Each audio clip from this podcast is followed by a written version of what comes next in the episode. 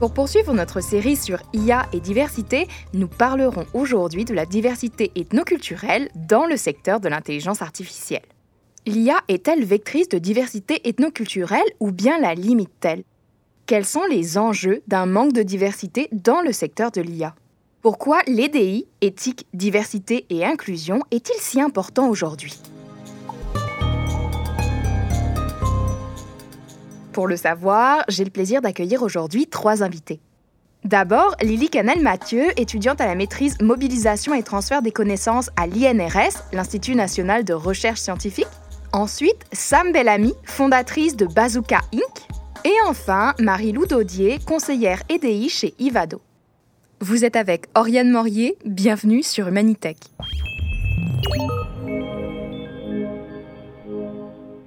Alors pour commencer cet épisode sur IA et diversité ethnoculturelle, j'accueille aujourd'hui Lily Canel-Mathieu. Bonjour vous êtes étudiante à la maîtrise mobilisation et transfert des connaissances à l'INRS et vous avez coécrit un article intitulé Comment l'intelligence artificielle reproduit et amplifie le racisme pour The Conversation avec la professeure Karine Gentelet de l'Université du Québec en Outaouais. Pourquoi est-ce que vous avez coécrit cet article? Est-ce que vous pourriez me parler d'abord de l'historique? Oui, tout à fait. Donc, euh, Karine et moi avons écrit cet article dans le contexte de nos travaux euh, pour la chaire Abeona ENS Obvia sur la justice sociale et l'intelligence artificielle. Donc, Karine était la titulaire en 2020 et 2021.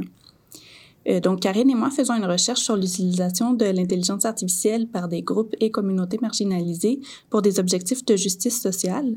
Et dans le cadre de nos recherches, j'ai assisté à plusieurs conférences durant lesquelles m'est apparu un phénomène important, c'est-à-dire la discrimination que peut opérer l'IA, donc l'intelligence artificielle, sur la base de la couleur de la peau, c'est-à-dire le racisme ou même les racismes de l'IA. C'est un enjeu qui est assez bien documenté aux États-Unis, qui est de plus en plus discuté dans les sphères anglophones. Par contre, dans l'espace francophone, au Québec notamment, ce ne l'était pas du tout. Donc, on a trouvé très important d'écrire un article de diffusion des connaissances à ce propos, donc un article court, rédigé dans un langage simple, facile à comprendre, donc que tout le monde peut lire. Excellent. Et de quoi parlait cet article exactement? Quel était le point de départ? Oui, donc le point de départ de notre article, c'est que le racisme existe dans la société. C'est flagrant encore aujourd'hui, même au Québec, même si certains veulent le nier, c'est bien présent malheureusement. Et donc notre argument principal à partir de ce constat, de cette observation, c'est que l'utilisation de l'intelligence artificielle reproduit et amplifie ce racisme par le biais de processus algorithmiques. Donc souvent, l'intelligence artificielle est décrite à tort comme une technologie objective, euh, une technologie froide, et c'était important pour nous de souligner au contraire que les systèmes d'IA peuvent être racistes, subjectifs et présentent souvent des biais envers les personnes racisées. Donc vous venez d'utiliser l'expression personne racisée. On va faire une petite parenthèse terminologique. Est-ce que vous pourriez m'expliquer pourquoi vous utilisez cette expression-là en particulier? Oui, tout à fait. Donc, je choisis le terme personne racisée pour parler des individus issus des groupes qui sont marginalisés par la société dominante à cause de la couleur de leur peau. C'est un terme qui apporte un regard critique sur la notion de race. Effectivement, il est fondamental de comprendre qu'il n'y a seulement qu'une race humaine. Ça, c'est vraiment une information très, très importante. Et donc, l'adjectif racisé exprime que des personnes qui sont marginalisées à cause de cette ancienne idée qui est définitivement fausse, que plusieurs races existeraient. Donc, ce thème apporte un peu un contexte historique à ce phénomène euh, bien malheureux du racisme. Et donc, si on retourne à l'article maintenant, et pour illustrer la thématique, est-ce que vous pourriez me donner un exemple de système d'IA biaisé qui pénalise les personnes racisées? Oui, donc euh, par exemple, euh, il existe un système d'intelligence artificielle de détection du cancer de la peau qui ne détecte pas ou détecte moins bien les cancers de peau sur les peaux plus foncées. Donc euh, l'explication de tout ça, c'est que les données d'entraînement qui ont été utilisées pour entraîner ce système d'intelligence artificielle proviennent de photos, donc de pixels, produits à partir de peaux plus pâles. Donc, au moment de l'entraînement de ce système d'intelligence artificielle, les concepteurs et conceptrices n'ont pas pensé à intégrer une base de données variée avec une diversité de tonalités de peau. Et donc, la technologie finale est raciste car elle ne fonctionne pas ou moins bien pour les individus ayant une peau plus foncée. Et ça, bien, ça représente un danger important pour ces populations parce que si cette technologie est utilisée par les équipes médicales, il y a un risque que leur cancer soit détecté plus tard, voire trop tard, et donc ça peut avoir des conséquences euh, fatales. Donc, l'utilisation d'une telle technologie implique une inéquité systémique dans l'accès aux soins. Et dans l'article, vous passez en revue des raisons pour lesquelles ces systèmes d'IA sont racistes ou peuvent être racistes. Est-ce que vous pourriez revenir sur ces différentes raisons? Oui, donc la première raison, c'est que la subjectivité, les valeurs, la situation sociale et même le vécu des gestionnaires, développeurs, développeuses et même ingénieurs de l'IA influencent leur manière de développer un système d'IA. Donc, tout ce qu'on fait en tant qu'individu est influencé par notre subjectivité, notre situation sociale, et c'est le cas effectivement pour euh, les développeurs de systèmes d'IA euh, qui développent des modèles euh, par rapport à leurs propres expériences et leur propre subjectivité. Donc, par exemple, s'il y a peu ou aucune personne racisée dans une équipe d'ingénieurs, de codeurs, l'équipe aura une vision culturelle réduite sur la base de leur propre expérience personnelle et très souvent, les équipes euh, de codeurs ne sont pas suffisamment diversifiées.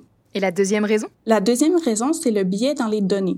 Donc, si les données sont biaisées, le système est biaisé, un peu comme l'exemple euh, dont j'ai parlé tout à l'heure euh, du cancer de la peau, le système de détection du cancer de la peau.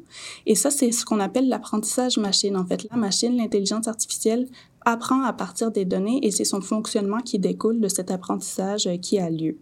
donc, c'est inévitable d'avoir des jeux de données biaisés car notre société est biaisée. Et puis ça, c'est la deuxième raison. Pour ce qui est de la troisième, ce sont les données d'input, donc les données d'entrée. La deuxième raison, je discutais des données d'entraînement. Pour cette troisième raison, ce sont les données d'input, donc les données qui sont utilisées par le système alors qu'il est en fonction, une fois qu'il est validé, qu'il est viable, qu'il est euh, lancé dans le monde, si on peut dire. Donc, pour donner un exemple, Microsoft, en 2016, a lancé un robot conversationnel qui s'appelait T sur Twitter. Et c'était un chatbot, donc, qui a pris des données du monde réel, c'est-à-dire des interactions euh, des internautes sur Twitter, qui lançaient des propos racistes en fait. Et le chatbot, donc T, le robot, a répété ces propos, même les a amplifiés, donc s'est mis à publier des messages haineux de nature nazie, raciste, donc c'était très très grave. Et Microsoft, justement, a dû déconnecter le système après quelques heures seulement et évidemment faire des excuses publiques. Donc ça, c'est l'exemple d'un robot qui a peut-être été entraîné avec des données d'entraînement euh, correctes, validées, mais une fois qu'il a été lancé dans le monde, euh, ça a mal tourné parce que les données du monde réel, les données d'input étaient biaisées et très racistes. Donc vous venez de passer en revue trois raisons importantes pour lesquelles les systèmes d'IA peuvent être racistes. Est-ce qu'il y en a d'autres? Oui, donc la quatrième raison, c'est la subjectivité des ingénieurs qui sont responsables d'étiqueter les données d'entraînement. Les données se font attribuer des poids différenciés et quand il y a une décision par rapport à l'étiquetage et aux poids différenciés, il y a des biais culturels qui peuvent s'immiscer dans ces décisions, tout comme euh, ce que je mentionnais pour la première raison, les subjectivités, l'expérience euh, de vie. Donc, tous ces individus ont euh, des subjectivités qui viennent guider les billets. Donc, par exemple, si un, ingénieur ou un, quelqu'un responsable d'étiqueter les données décide de donner autant d'importance au code postal d'un individu qu'à ses antécédents criminels dans un système de calcul de taux d'assurance, eh ça va avoir un impact parce que le quartier dans lequel un individu habite ne devrait pas avoir autant de valeur à mes yeux, du moins, qu'un casier judiciaire pour juger la solvabilité d'un individu. Donc ça, c'est une décision qui provient de normes culturelles de la subjectivité de cet ingénieur, de ce codeur, de prendre cette décision. Et il y a toutes sortes de décisions à différents moments de la chaîne décisionnelle qui peuvent créer des billets dans le système algorithmique. Pour ce qui est de la cinquième raison, c'est le manque d'implication humaine dans l'ajustement des seuils d'applicabilité des résultats. Donc, il y a, à mes yeux, trop peu d'implication humaine pour déterminer ce qui est acceptable dans des données sortantes, donc les données d'output en anglais, et puis, euh, mon interprétation par rapport à ça, c'est que les humains, en fait, ont des pensées bien plus complexes que les SIA, les systèmes d'intelligence artificielle. Et nous, en tant qu'humains, on est capable de moduler nos paramètres cognitifs pour faire un jugement éthique, ce que les systèmes automatisés ne sont pas en mesure de faire ne pourront peut-être jamais faire, même dans un futur euh, plus lointain. Euh, donc ça, c'est la cinquième raison pour laquelle les, les systèmes d'IA peuvent être racistes. Alors je sais que vous êtes du côté de la recherche et non pas du côté de la prise de décision politique, mais en tant que chercheuse, est-ce que vous avez identifié des pistes pour rendre ces systèmes d'IA moins racistes? On ne parle pas vraiment d'éliminer les biais, c'est illusoire, mais en tout cas les prévenir et les réduire. Oui, alors euh, une première piste d'amélioration, de solution serait euh, d'avoir plus de diversité dans les communautés de codeurs, de codeuses, d'ingénieurs informatiques, parce que, comme je l'ai mentionné, il faut des visions, des savoirs expérientiels, des valeurs diversifiées pour coder des systèmes qui ont le moins de billets possible. Une deuxième piste de solution pourrait être une plus grande explicabilité, une plus grande transparence dans les SIA, donc les systèmes d'intelligence artificielle.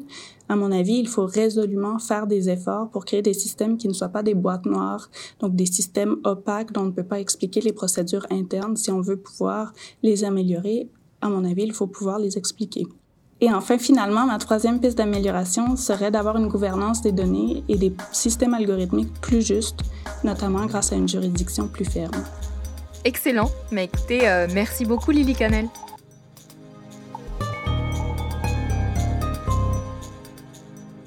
Pour faire le point sur la diversité ethnoculturelle en IA du point de vue de l'industrie, j'ai maintenant le plaisir de m'entretenir avec Sam Bellamy, qui est fondatrice de Bazooka Inc.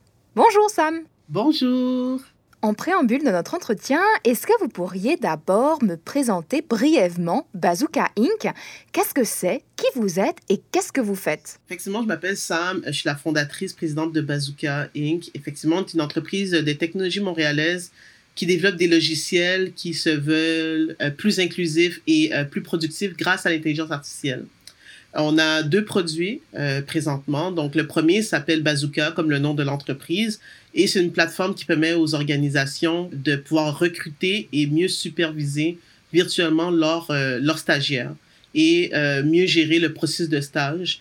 Euh, donc, on vend aux écoles et on vend aussi aux entreprises. Donc, on commercialise ce produit-là depuis plus de deux ans déjà. Et on a Elis, Elis.ai, qui est une plateforme qui aide à mesurer les billets qui vont se glisser dans la sélection de candidats euh, en entreprise. Donc, euh, grâce à l'intelligence artificielle, on arrive à euh, analyser des CV et proposer des candidats qui n'auraient pas passé le test de la sélection préliminaire dans un processus de recrutement habituel.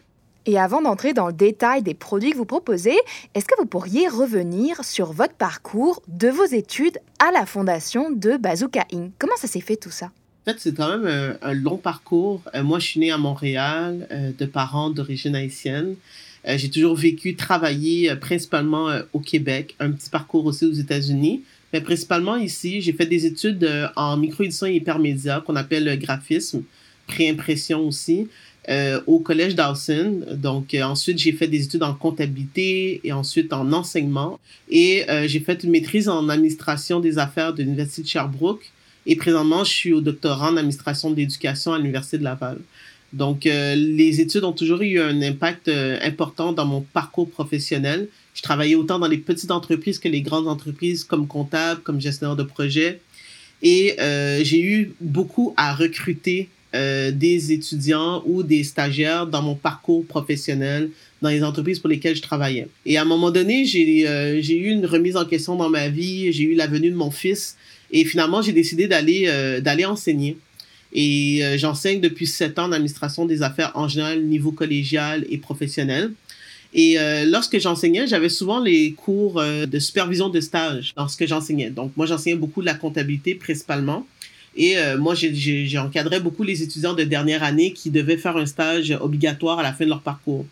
Et euh, lorsque je les encadrais, je voyais qu'il y avait beaucoup d'insatisfaction par rapport euh, à l'expérience de stage, la difficulté à trouver un stage. Il faut savoir que quand on n'a pas de réseau euh, au Québec en général, ou même si on est québécois, mais qu'on n'a pas quelqu'un qui pourrait nous référer hein, à une première expérience d'emploi, ça devient très difficile de trouver une, une, chance de travailler quelque part. Donc, j'avais beaucoup d'étudiants qui ils avaient de la facilité, mais une bonne partie de mes étudiants aussi avaient beaucoup de difficultés à trouver. Donc, j'ai commencé à référer beaucoup mes étudiants à des anciens employeurs pour lesquels j'ai travaillé dans le passé, pouvoir les aider à trouver un stage.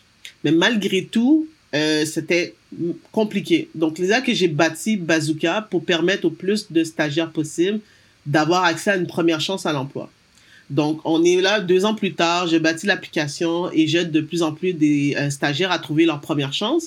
Mais il reste quand même des problématiques que la plateforme Bazooka pouvait pas répondre. Et là, j'étais comme insatisfaite parce que j'avais pas l'impression d'aider vraiment tout le monde également.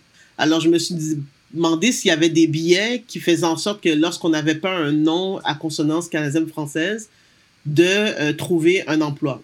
Et c'est là que je suis tombée sur les études euh, du chercheur et sociologue Jean-Philippe Beauregard de l'Université de Laval, qui euh, a fait une étude en 2010 et qui l'a reconduite encore en 2020.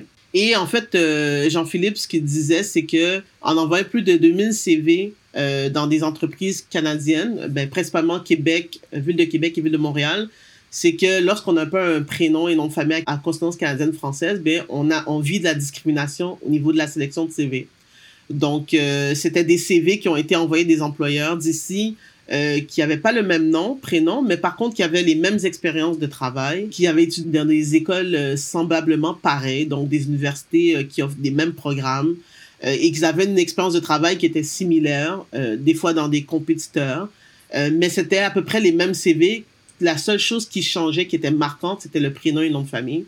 Et on peut voir des taux de discrimination qui varient entre 33 et 77% tout dépendant du secteur d'activité dans lequel on parle. Donc, on peut parler de secteurs comme les technologies, comme la finance, la comptabilité, l'administration et euh, les ressources humaines. Donc, le plus haut taux de discrimination est en ressources humaines. Donc, il est beaucoup plus difficile pour quelqu'un issu de la diversité et qui a un nom à conscience étrangère de traiter équitablement euh, sur le marché du travail en termes de, euh, de recherche d'emploi. Donc ça, ça m'a vraiment euh, choqué, je te dirais. Malgré que moi, je suis une personne issue de la diversité, mais qui est née ici, je m'attendais pas à ce qu'il y ait autant de discrimination au niveau de la sélection de candidats. Il faut savoir que moi, j'ai pas un nom à connotation étrangère, donc j'ai pas vécu euh, ces difficultés-là au niveau de la sélection de CV. Donc pour moi, c'était un domaine qui était tout à fait nouveau. Et lorsque j'ai commencé à collaborer avec euh, Jean-Philippe, j'ai dit, ben, est-ce qu'il devrait avoir une solution qu'on pourrait développer et là, j'ai présenté mon projet euh, de Elis. Et c'est là qu'il a trouvé que c'était une bonne idée de pouvoir euh, développer un outil qui allait être moins biaisé que l'humain, pouvoir euh, réduire au maximum les biais dans la sélection de candidats. Merci beaucoup. Et alors maintenant, est-ce que vous pourriez me parler un petit peu plus de la problématique à laquelle vous répondez avec Elis En fait, les algorithmes que nous, on développe chez Elis font de la recommandation de CV. Dans le fond, on, nous, on tente, grâce à l'intelligence artificielle, de vraiment mettre la bonne personne au bon poste.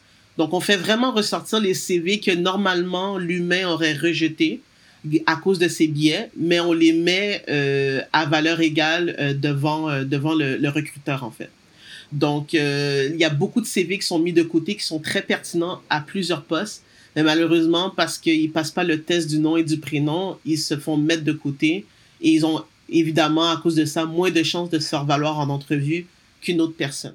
Et comment est-ce que l'IA est utilisée dans Elise Comment est-ce que l'algorithme fonctionne? En fait, euh, l'algorithme, euh, lorsqu'elle analyse les CV, l'algorithme peut savoir euh, qui est cette personne-là avec le, au niveau de la diversité. Donc, la diversité de genre, la diversité euh, euh, sociale aussi au niveau de, du classicisme, donc euh, les classes sociales.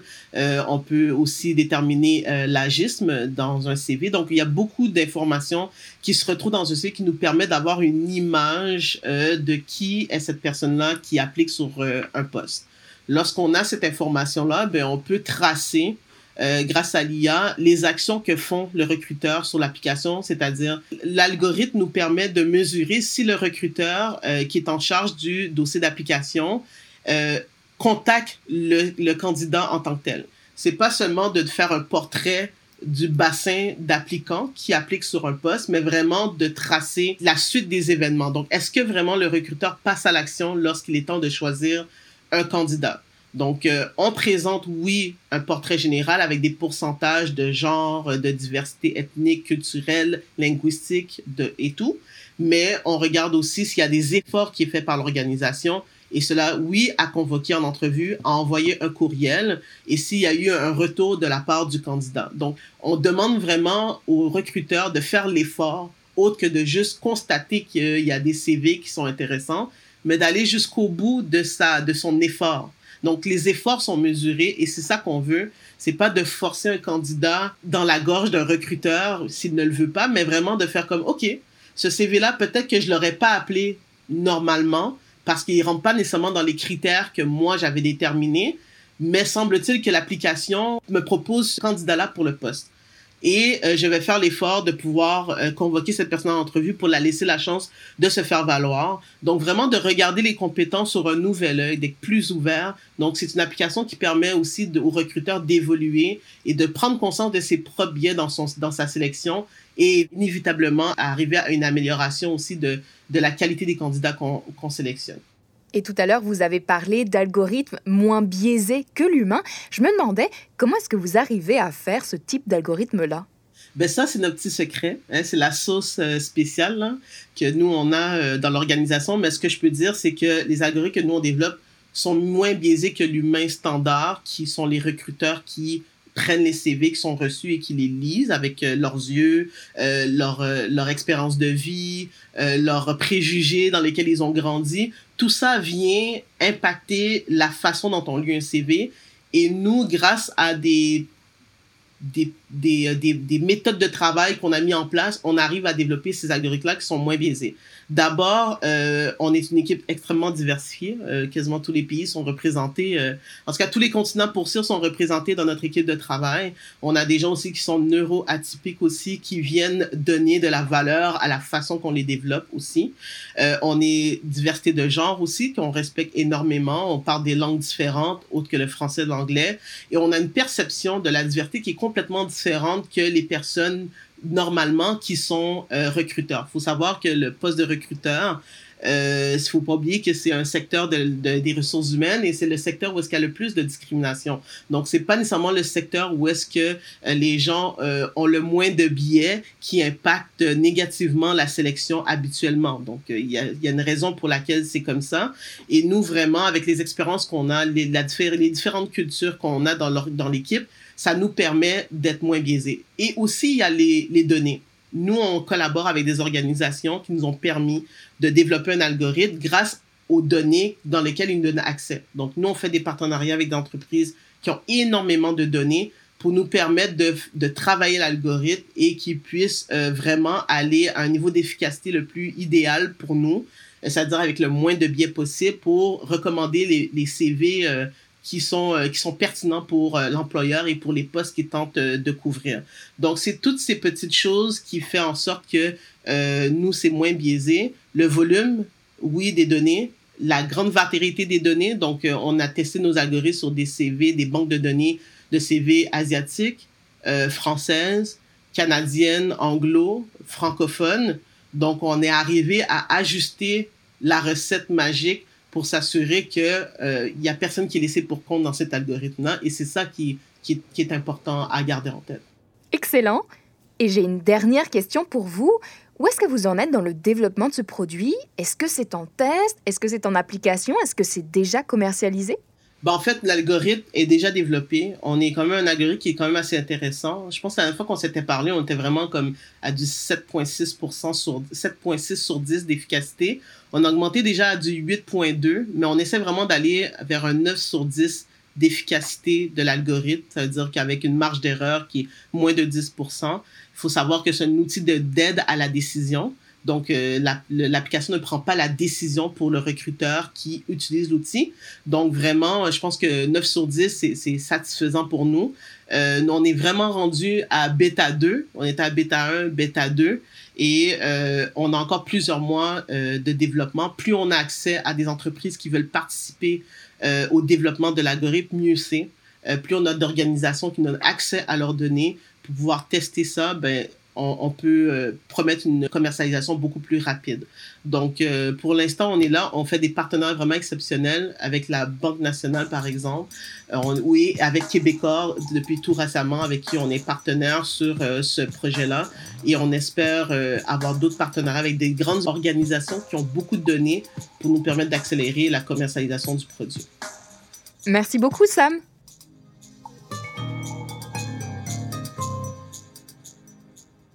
Pour conclure cet épisode sur IA et diversité ethnoculturelle, j'ai le plaisir de m'entretenir maintenant avec Marilou Daudier. Bonjour Marilou.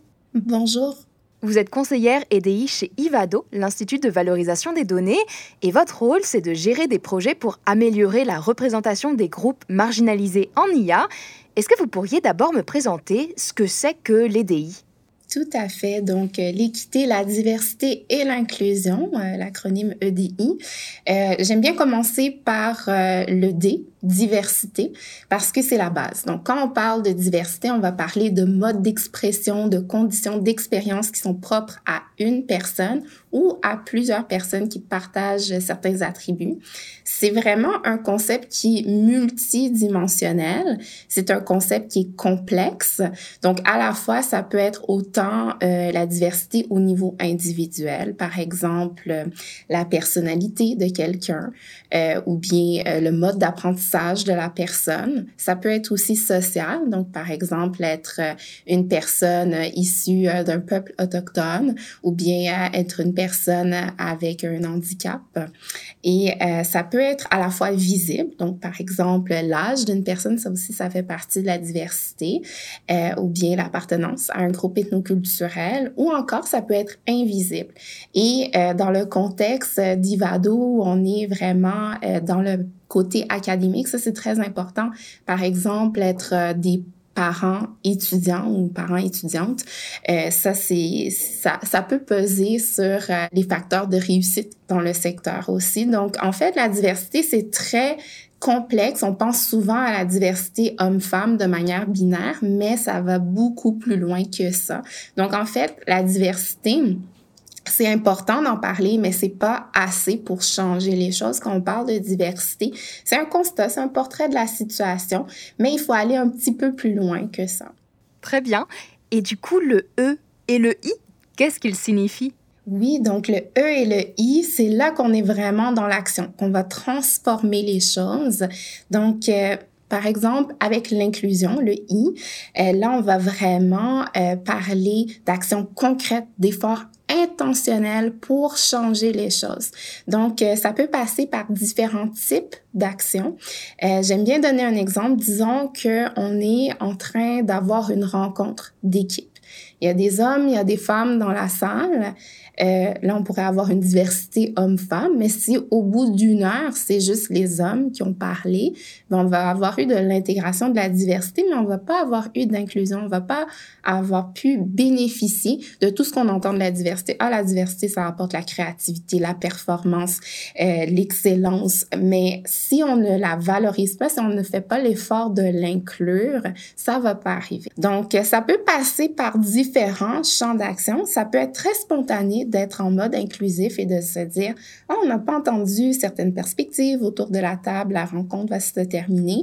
Euh, Est-ce que vous avez quelque chose à ajouter? Euh, ce serait intéressant de prendre votre point de vue. Euh, ou bien, on peut le structurer dans des animations, à s'assurer d'avoir des pratiques d'intelligence collective quand on anime certains événements. Ou bien, on peut aller encore plus formel et avoir une politique qui assure que la diversité est valorisée dans notre organisation, euh, comme on a chez Ivado aussi avec notre cadre de référence euh, en matière de DI.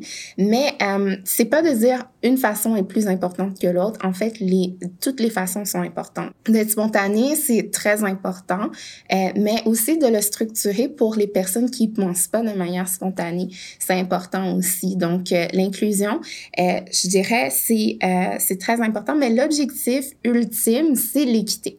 Parce que l'équité, on va vraiment parler de traitement juste, d'être impartial euh, dans ces démarches, de reconnaître les obstacles de chaque personne.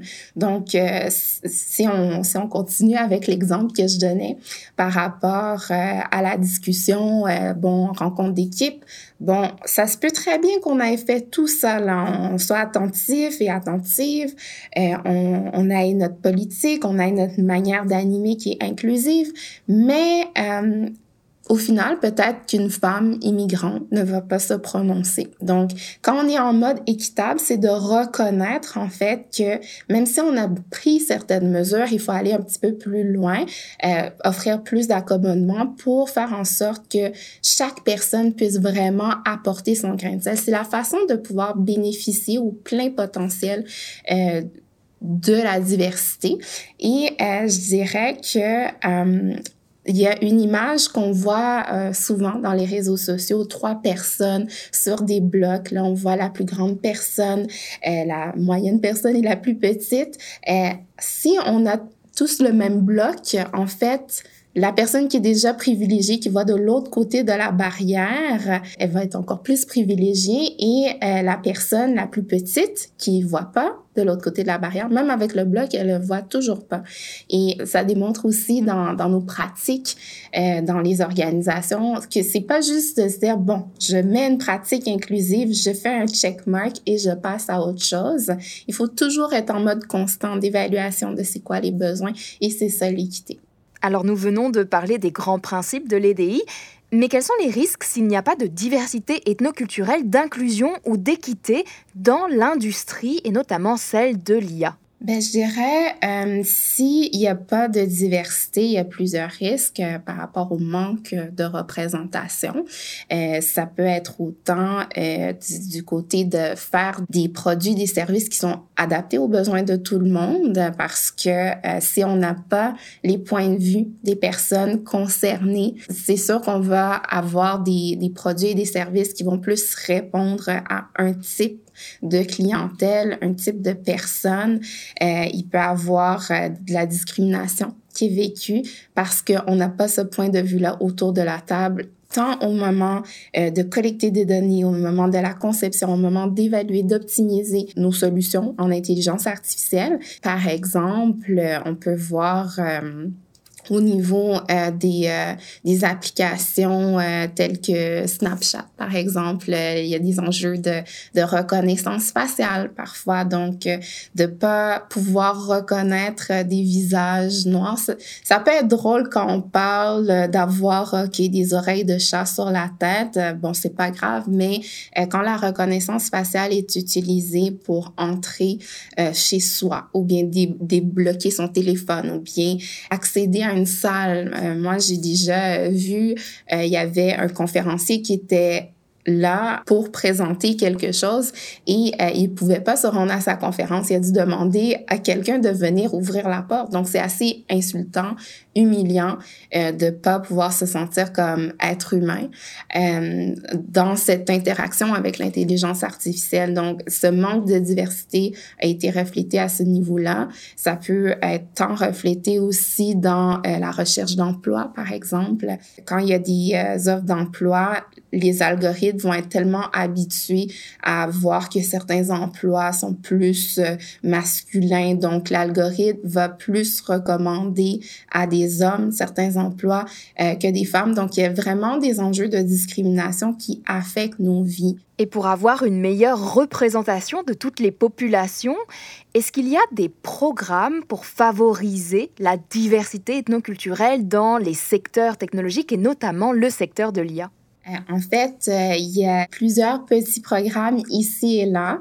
Euh, côté relève, il y a par exemple le Salon international de la femme noire, qui est un grand salon qui va toucher sur différentes thématiques et indirectement, bon, ben, il y a l'intelligence artificielle qui va être là pour venir dans la conversation, rencontrer les femmes noires où elles sont par des, des activités qui vont être pour elles, pour leurs parce que souvent ils vont venir avec leur enfant aussi. Ça donne euh, une certaine plateforme pour vulgariser c'est quoi l'intelligence artificielle et pourquoi c'est important d'avoir euh, cette diversité en IA. Euh, il y a des programmes aussi comme l'Expo Sciences autochtones au mois de mars euh, à chaque année. Donc, on, aide à supporter l'Expo Sciences autochtones en, offrant du mentorat euh, aux jeunes, en offrant euh, aussi des commandites, en, en, supportant. Donc, on, on supporte différents programmes de cette façon-là. Et au sein même d'Ivado, est-ce que vous montez des programmes? Est-ce que vous collaborez avec des instituts, des universités pour favoriser cette diversité ethnoculturelle dans le secteur de l'IA tout à fait. On a euh, deux programmes, euh, notamment le programme euh, AIMS avec le African Institute of Mathematical Science. AIMS couvre différents pays d'Afrique. Donc, on a fait une collaboration pour faire en sorte que différents étudiants et étudiantes puissent bénéficier de notre écosystème à Ivado pour faire des stages de maîtrise ou des stages de doctorat. Là, euh, on est trois ans après euh, la, la, première cohorte qu'on a eue. Et déjà, on sait que euh, il y a des stagiaires qui sont rendus chez Google, chez Facebook. Et on a répliqué la même chose avec l'Institut Sciences, Technologies, Études avancées d'Haïti donc euh, appelé l'ISTEA. Euh, avec l'ISTEA, en fait, on va accueillir quatre stagiaires euh, au niveau maîtrise pour pouvoir bénéficier de notre écosystème. Donc, c'est vraiment, c'est vraiment des opportunités pour faire en sorte qu'on puisse valoriser ces, talents-là de, de la diversité culturelle. Est-ce qu'il y a d'autres initiatives en dehors d'Ivado pour favoriser cette diversité ethnoculturelle? En fait, il y a des programmes euh, qui euh, sont comme par exemple le, programme du groupe 3737.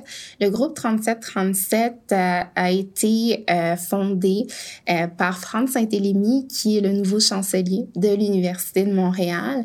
Le groupe 3737, c'est très intéressant cette année, a développé un programme euh, où les personnes peuvent se former à leur rythme et c'est vraiment un programme spécifique aux personnes issues de la diversité ethnoculturelle.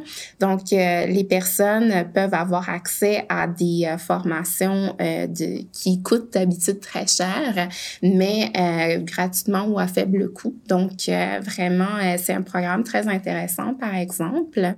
Non, mis à part euh, le groupe 3737, euh, il y a aussi euh, Prompt qui a des initiatives parfois. Donc, il y a différents types de programmes où c'est un petit peu plus soutenu dans la démarche entrepreneuriale, par exemple, ou bien dans la démarche d'apprentissage, qui, qui font différentes choses très importantes. Et peut-être une dernière question pour vous. Est-ce que vous avez remarqué une évolution des mentalités par rapport à l'importance de la diversité ethnoculturelle dans l'industrie de l'IA? En fait, euh, c'est une question très intéressante parce que euh, il, y a, plusieurs parties à la réponse, je pense. C'est d'un côté, il y a des organisations qui euh, sont pas au courant du tout des enjeux où j'arrive puis je vais sensibiliser. Euh, il y a d'autres organisations, elles sont au courant, elles sont conscientisées. Donc, euh, c'est bien, mais il y a encore du chemin à faire. Il y a d'autres organisations qui vont être plus actives, euh, développer euh, des ateliers de formation, de parler des biais inconscients, des biais algorithmiques. Les employés vont avoir des outils autour de ça. il y a d'autres organisations qui vont développer même des cadres, des politiques en matière de DI pour structurer une culture organisationnelle qui est exempte de discrimination. Ça, ça va à différents niveaux, d'une organisation à l'autre. Puis je pense qu'il y a du progrès qui se fait parce que euh, il y a quelques années, bon, ben, on, on, parlait même pas du tout de ça. Il y a vraiment eu un boom sur les questions de DI, euh, surtout à partir de 2018. Mais euh, avant ça, bon, on, voyait certaines choses, c'était dur à expliquer. Maintenant, on a vraiment les terminologies pour bien l'expliquer. Donc, euh, donc, il y a une certaine évolution, mais il y a encore un grand chemin à faire. Donc, il, faut, il faut toutes et tous se mobiliser. Merci beaucoup, Marilou.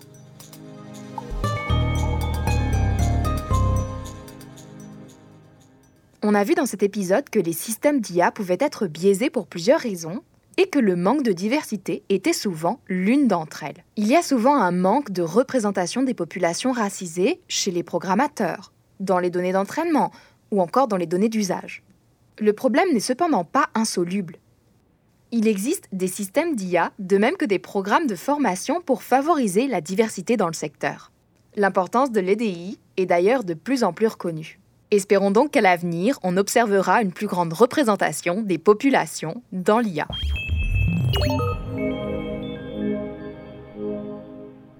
Cet épisode d'Humanitech a été conçu, réalisé et produit par Oriane Morier avec le soutien des fonds de recherche du Québec, d'Ivado et de l'Obvia. Merci à Lily Kenen Mathieu, à Sam Bellamy et à Marie-Lou Daudier pour leurs interventions. Et merci à Fanny Belladjar pour le mixage en studio. À bientôt!